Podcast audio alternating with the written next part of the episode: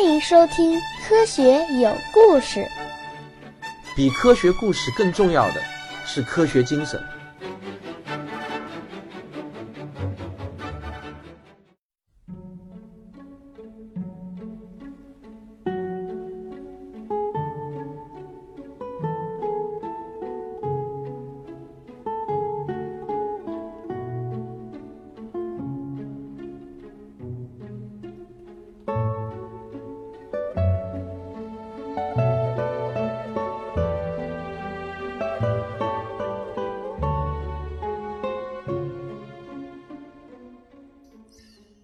这里是时间的形状相对论史话。我们今天按时更新啊。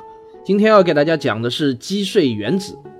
如果有一种理论能够称之为万物理论的话，那么它首先要解决我们这个宇宙中最基本的两个问题。什么问题呢？第一，物质到底是由什么东西构成的？怎么形成的？物质有没有最小单位？第二，宇宙中的力到底是什么？有没有一种最基本的理论和一个统一的公式，能够描述宇宙中所有的力？那么，先让我们从第一个问题开始，也就是寻找物质的最小单位。如果我们观察一个篮球，那么我们用眼睛看看就可以了。但是如果要观察一粒灰尘的话，那么我们就需要拿一个放大镜仔细的看。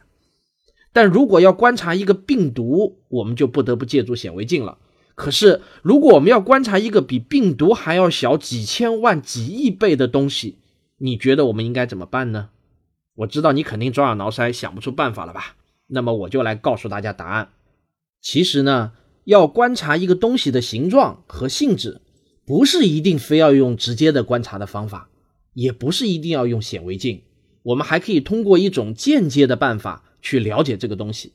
我把它称之为子弹射击法。这个你在百度上查是查不到的，这是我自己发明创造出来的词啊。我打个比方，我现在把一样东西用一根棍子给支在空中，然后呢，我在这样东西的周围裹上一层白雾。假设我发明了一种这种不会散去的雾气，于是你无法看到这个雾气中的东西到底是什么，当然也就不可能知道它的形状和性质了。现在呢，我给你一把枪，装满了一种轻柔的橡皮子弹。你用这把枪不断的对着白雾中的那样东西射击，射击了几次之后呢？通过橡皮子弹被反弹的这个次数和反弹的角度，你大概就能模模糊糊的感到这个东西的大小，而且呢还能感觉到这个东西的硬度，对吧？随着这个射击次数的增加，以及观察到反弹子弹的细致程度的提高，你就会越来越有经验。你现在呢，连这样东西的形状，我估计大概都已经能够确定下来了，是一个圆形的东西。但是你很快就发现，这个子弹的大小啊是瓶颈。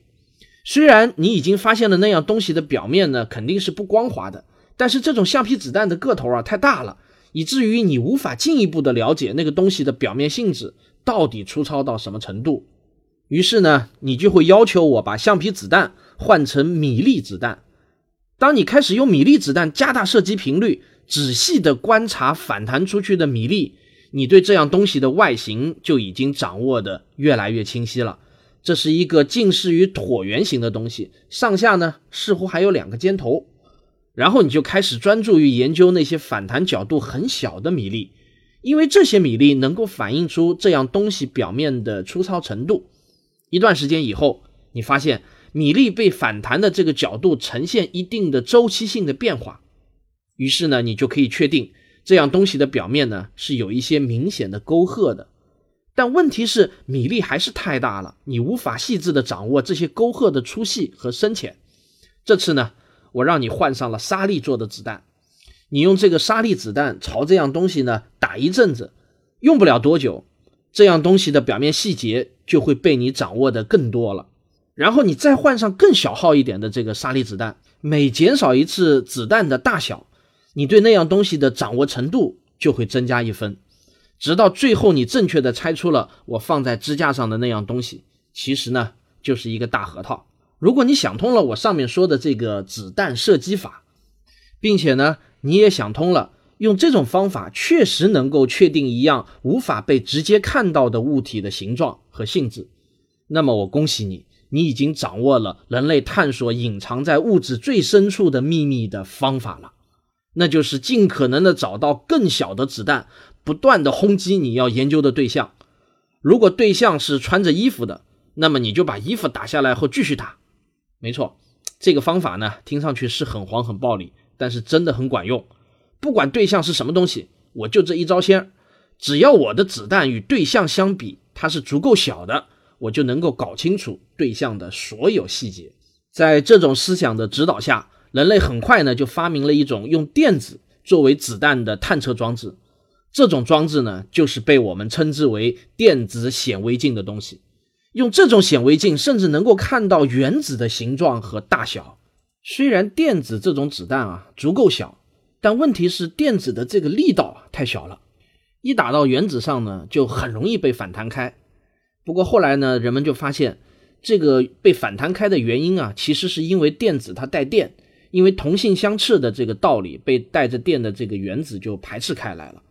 但不管怎么说，就好像我们用沙子去击打篮球，虽然我们掌握了篮球的形状和大小，但是我们却无法进一步的了解篮球内部到底是由什么组成的。然后呢，我们这些勇敢无畏的物理学家们。很快又在自然界中找到了一些神奇的矿物质，这些矿物质呢会天然的放射出大量的微小粒子，这个呢被称之为阿尔法粒子，而且这些粒子和电子显微镜中的电子相比较起来呢，就好像真手枪子弹和玩具手枪子弹的区别一样，它们的速度甚至可以达到了光速的十分之一，力道呢更是大的惊人啊，可以轻而易举的穿透金属制成的薄片。那么当然更不要说是人体了。被人类发现的第一种这样的物质呢，叫做镭，它是由大名鼎鼎的居里夫人发现的。但是就像我前面说的，镭时时刻刻都在放射出看不见的超级子弹，可以把人体细胞中的 DNA 都打得稀烂。居里夫人呢就是这样被镭给夺去了宝贵的生命，为人类的科学事业献了身。除了这个镭，还有名震四海的铀，因为它是制造原子弹的材料。这些矿物质呢，被统称为放射性材料，有时候呢，也简单的称为核材料。这里我插一句啊，我呢，其实就是在核工业部的某个大队的大院里长大的。这个大队的主要任务呢，就是四处寻找铀矿。我的父亲呢，就是新中国第一批这个专业的大学生，找了大半辈子的铀矿。只是据我所知呢，他们金矿找到了不少，铀矿却没有找到多少。也好在找到的不多。幸使呢，我的老爸至今身体还是挺健康的。英国的物理学家卢瑟福第一个想到了用这种放射性的材料做成一把枪，用他们放射出来的力道十足的这个粒子呢作为子弹。他准备用这把枪去轰击原子，看看会发生一些什么。一九零九年的三月，卢瑟福用一把镭射枪对着一张金箔。什么是金箔呢？就是把金子做成薄薄的一张纸片。然后呢，对着这张金箔就猛烈的开火，然后他详细的记录了所有发射出去的子弹在遇到金箔后的散射的这个情况。他发现，几乎绝大部分的这个阿尔法粒子都如入无人之境，直接就射穿了金箔。但是有大概八千分之一的阿尔法粒子发生了大角度的偏转，然后大概又有十万分之一的阿尔法粒子竟然被反弹了回来。这个事情呢，其实相当的怪异。卢瑟福后来自己回忆说，当时他发现居然有被反弹回来的粒子的时候啊，他实在是相当的吃惊。他的原话是这样子写的：“他说这是我一辈子中遇到的最不可思议的一件事情。这就好像用一门大炮对着一张纸轰击，打了十万发炮弹出去，全部都直接穿透这张纸。这当然是太正常了。但第十万零一发炮弹打过去，居然这发炮弹没有穿过纸。”直接被反弹了回来，打着了自己。就这样，卢瑟福发现了原子的秘密。在原子的内部有一个非常致密的原子核，但是体积呢，只占了整个原子的一丁点儿。伟大的卢瑟福一生培养了十三位诺贝尔物理学奖的得主，还不包括他自己在内。可惜的是呢，卢瑟福也步了居里夫人的后尘，不幸的倒在了自己最亲密的伙伴。也就是放射性材料的手里，原子核被发现以后，人类继续往下探索的挑战就更大了。因为原子核实在是太坚硬了，天然的镭射枪根本就打不碎它。而如果打不碎，自然也就无从知晓原子核内部的秘密了。但是没有什么事情能够难倒地球上的这群牛逼的物理学家们，他们很快就找到了一种提高子弹力道的方法，那就是电磁加速。阿尔法粒子是一种带正电的粒子，读过中学物理的人呢都知道，一个带电的物体在电磁场中会受到洛伦兹力，洛伦兹力对吧？一个带电的物体在电磁场中呢会受到洛伦兹力，于是呢人们就想到。是不是可以利用电磁场给阿尔法粒子加速？一旦速度提高了，那么阿尔法粒子的能量就提高了。只要不断的提高能量，总能够把原子核给轰开。于是啊，人类开始制造这种被称之为粒子加速器的机器，用来加速粒子，轰击原子核，从而去探究原子核里面的秘密。粒子加速器呢，一般都是一个超级巨大的环形轨道，粒子呢在里面被一圈一圈的加速。甚至呢，能够被加速到接近光速，只是这玩意儿呢，实在是太耗电了。通过粒子加速器，人类如愿以偿的把原子核给击碎了，并且发现原子核呢是由质子和中子组成的，还惊讶的发现，原来我们用来做子弹的阿尔法粒子，其实呢就是由两个质子和两个中子组成的。既然质子能够被加速，那么电子也一样能够被加速。用电子做子弹的好处就在于电子比质子还要小一千倍。正如我们前面所说的，子弹越小，探测的就越精确。但子弹呢，光是小没有用，还要力道足够大，也就是速度要足够快，这样呢才能击碎目标。于是要提高电子的速度，就需要更强的电力和更长的加速距离。建造粒子加速器是目前人类认识物质深层次秘密的唯一途径。因此呢，全世界都展开了竞赛，看谁能够建造的粒子加速器更强大。目前暂时取得世界第一的是坐落于日内瓦附近的欧洲大型强子对撞机，简称为呢 LHC。这个庞然大物啊，恐怕是目前人类建造的最大的一部机器，花费了一百多亿美元。它的环形加速轨道的周长呢，有整整二十七公里长，深埋在地下。大家如果有兴趣想看一下 LHC 的尊容的话呢，你可以在我的微信公众号里头回复 LHC 三个字母就可以看到了。只是这个庞然大物一旦开动起来，所需要的电力啊实在是惊人。据说呢，它一开动起来，整个日内瓦市的所有电灯都会微微的变暗。因此呢，它往往都要在晚上用电低峰的时候开动。它需要一个可以给一座中型城市供电的发电厂专门为它供电。这么一个庞然大物，里面跑的居然只是一些小的不能再小的粒子。当粒子加速器把一些粒子加速到接近光速的时候，就要让这些粒子给对撞。但是你知道要让这么小的粒子正面对撞的概率有多少吗？这就好像有一个人在上海，一个人在旧金山，两个人呢各拿一把手枪，隔着太平洋对射，要让子弹刚好和子弹给撞上。你说这个概率得有多小？因此呢？为了提高对撞的这个几率，只有一个办法，那就是一下子打出去几亿，甚至几十几百亿颗子弹，那么总会有那么几颗子弹给对撞上的。人类呢，就是靠着这种让粒子对撞，然后在观察对撞后粉碎的粒子的轨迹，来研究微观世界，寻找新的粒子。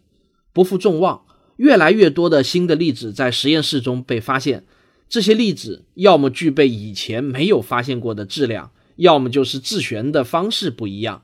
现在人类基本上已经掌握了一张数据表，里面标明了已经发现的各种各样粒子的各种性质，例如质量啊、大小啊、自旋方式啊、电荷啊、相互作用力等等。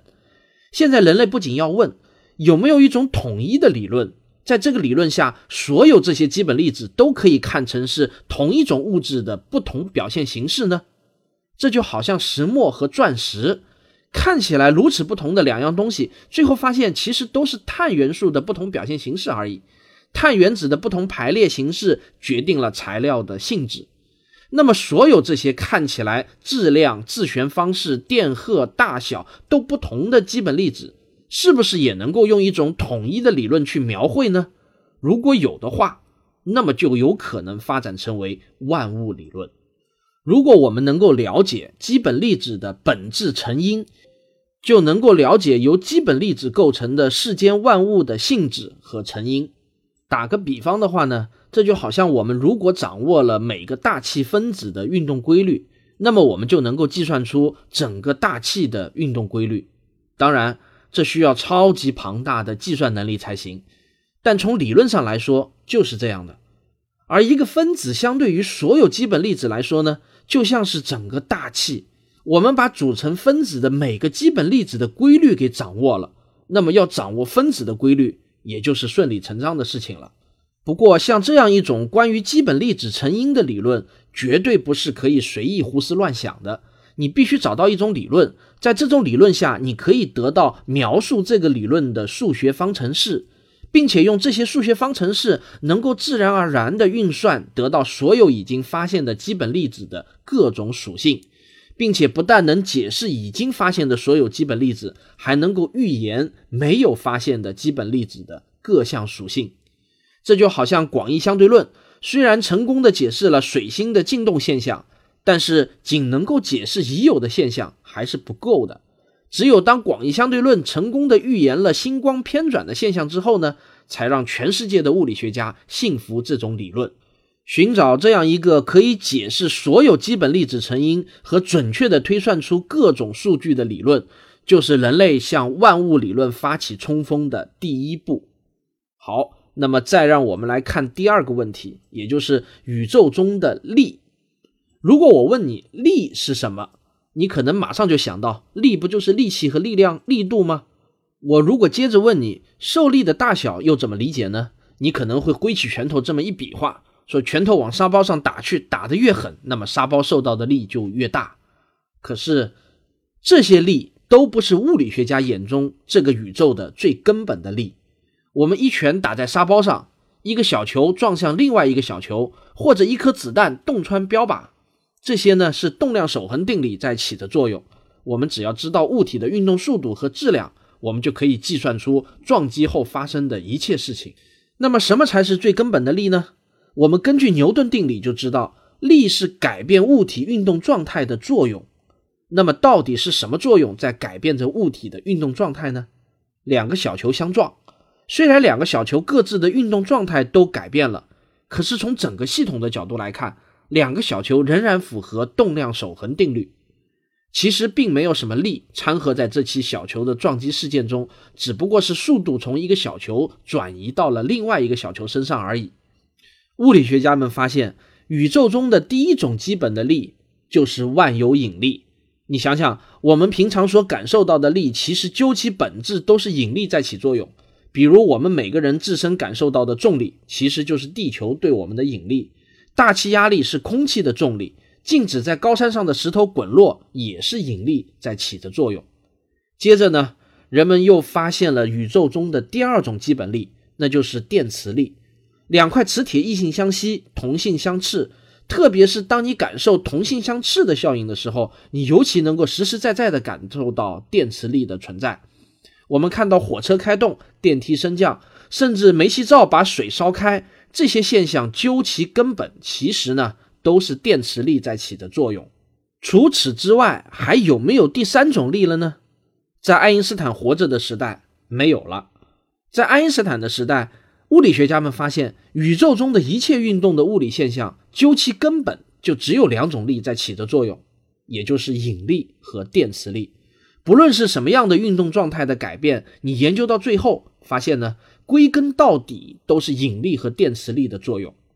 在引力方面，我们先有牛顿的万有引力公式，后来呢又有了广义相对论修正了的引力公式来描述。在电磁力方面呢，我们有优美的麦克斯韦电磁方程组来描述。而且我们发现引力比电磁力要弱得多得多。比如你把一根塑料棒在头上插两下，就能把桌上的纸片给轻易的吸起来。也就是说，在头上插两下产生的电磁力就远远大于整个地球对纸片产生的引力。不过，引力呢也有一个非常厉害的地方，那就是引力是一种长程力，无论距离多远都能够影响到。虽然衰减的速度跟距离的平方成反比，但是那也比电磁力要长得多得多了。电磁力虽然很强，但是能够影响的距离却很短。力的大小随距离衰减的非常的快。爱因斯坦在人生的最后三十年，一直就致力于把引力和电磁力统一到同一个数学表达式中，这被称之为统一场理论。爱因斯坦认为，如果我统一了引力和电磁力，那么我就找到了这个宇宙中最深的奥秘，并且他坚信，利用他发现的广义相对论能够找到这个统一场论。然而，这个悲壮的爱因斯坦就像是独自一人去炸碉堡的董存瑞，苦苦追寻了三十年，直到去世也没有把这个理论碉堡给炸掉。最根本的原因就在于，广义相对论这个炸药包在统一场理论这个堡垒面前，仍然显得是太渺小了。在爱因斯坦之前的所有物理学家都习惯于自大而下的寻找理论，也就是先从最大的宏观上找到一个近似的理论，然后呢逐步的去修正它，使之和实验值契合的越来越精确。但是在后爱因斯坦时代，人们开始意识到，可能这个方法根本就错了。或许呢，自小而大才是根本的解决之道。这个思想观念上的革新，就带来了物理上的许多革命性的新发现。那么，科学有故事，我们下一期接着为您讲。我是卓老板，我是吴京平，我是汪杰，我们是科学声音。